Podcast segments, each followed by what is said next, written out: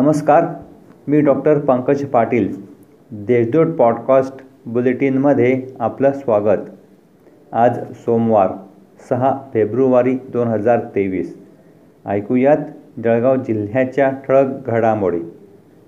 जळगाव शहरातून जाणाऱ्या महामार्गावरील दूरदर्शन टावरजवळ रविवारी सकाळी विचित्र अपघात झाला. या अपघातात दुचाकीवरील दोघेजण जखमी झाले.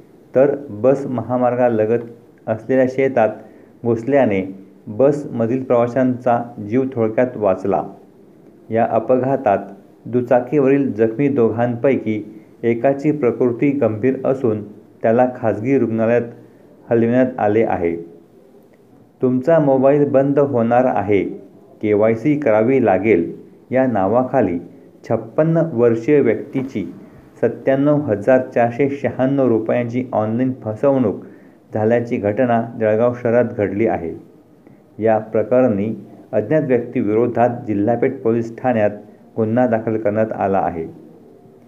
पानिपतच्या युद्धात विश्वासराव दत्ताजी शिंदे यांच्यासह अनेक योद्धे मातृभूमीच्या मातीसाठी लढले आणि दारतीर्थ पडले. या युद्धात मराठ्यांचा पराभव झाला असला तरी आजही पानिपतचा इतिहास मराठ्यांसाठी गौरवशाली आहे. हा ऐतिहासिक ठेवा मराठ्यांना नेहमी प्रेरणा देणारा आहे असे प्रतिपादन पानिपतकार I A S Vishwas Patil यांनी केले.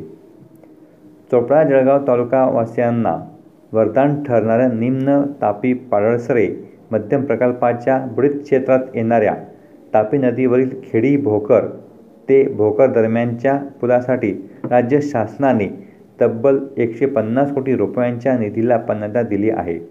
ज्यामुळे हजारो नागरिकांसह शेतकऱ्यांना मोठ्या प्र प्रमाणावरील फेरा वाचणार आहे.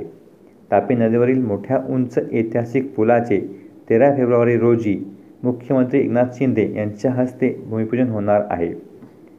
संघर्ष हा जीवनाचा अविभाज्य घटक आहे. संघर्षामुळे माणूस संपन्न होतो असे प्रतिपादन सिडको महाराष्ट्राचे व्यवस्थापकीय संचालक राजेश पाटील यांनी केले. पद्मश्री भवलाल जैन स्मृती प्रित्यर्थ नोबेल फाउंडेशन व भवलालजी अँड कांताबाई जैन फाउंडेशन संयुक्त विद्यमाने आयोजित नोबेल व्याख्यानमालेत ते बोलत होते. या होत्या आजच्या ठळक घडामोडी आता वेळ झाली थांबण्याची. भेटूया पुढील पॉडकास्ट प्रसारणात. तोपर्यंत संक्षिप्त बातम्या आणि त्याच्या घडामोडीसाठी देशदूत डॉट कॉम या संकेतस्थळाला भेट द्या. धन्यवाद.